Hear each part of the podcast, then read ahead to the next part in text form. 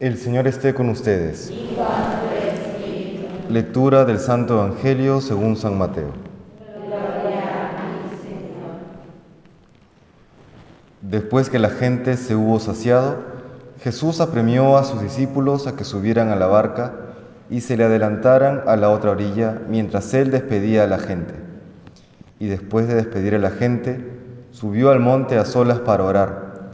Llegada la noche, estaba allí solo.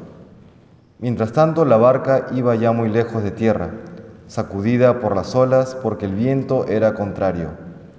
De madrugada se les acercó Jesús, andando sobre el agua. Los discípulos, viéndole andar sobre el agua, se asustaron y gritaron de miedo, pensando que era un fantasma. Jesús les dijo enseguida, Ánimo, soy yo, no tengáis miedo.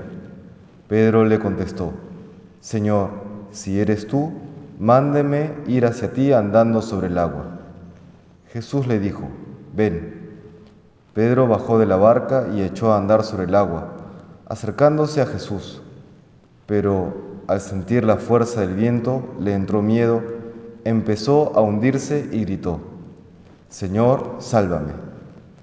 Enseguida Jesús extendió la mano, lo agarró y le dijo, Qué poca fe, ¿por qué has dudado? En cuanto subieron a la barca, amainó el viento. Los de la barca se postraron ante él diciendo, realmente eres hijo de Dios. Terminada la travesía, llegaron a tierra en Genezaret. Y los hombres de aquel lugar, apenas lo reconocieron, pregonaron la noticia por toda aquella comarca y trajeron donde él a todos los enfermos. Le pedían tocar siquiera la orla de su manto, y cuantos la tocaron quedaron curados. Palabra del Señor.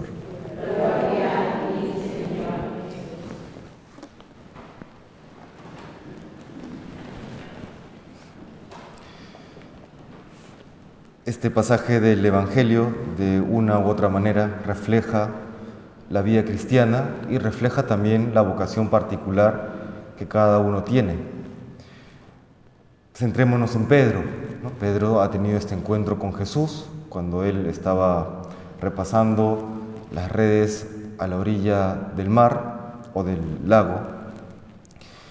Y tras ya un itinerario de conocer a Jesús, escuchar sus palabras, ver sus milagros, se encuentra en esta situación. Estamos en el contexto de eh, que Jesús ha multiplicado los panes y luego les dice, vayan adelantándose, yo me quedo un rato orar y de pronto se da este portento. En medio de la noche, Jesús les da el alcance caminando sobre el mar.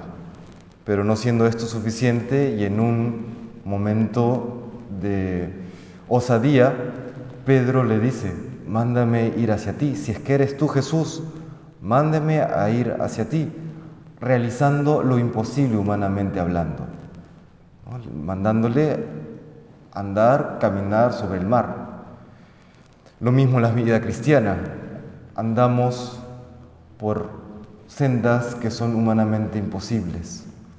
No tanto en cuanto a lo físicamente imposible, pero sí quizá eh, imposible para nuestras fuerzas en cuanto a lo necesario para amar al prójimo, para amar a Dios, para ser fieles, para mantenernos en el camino correcto, para no ceder ante el mal que propone el mundo.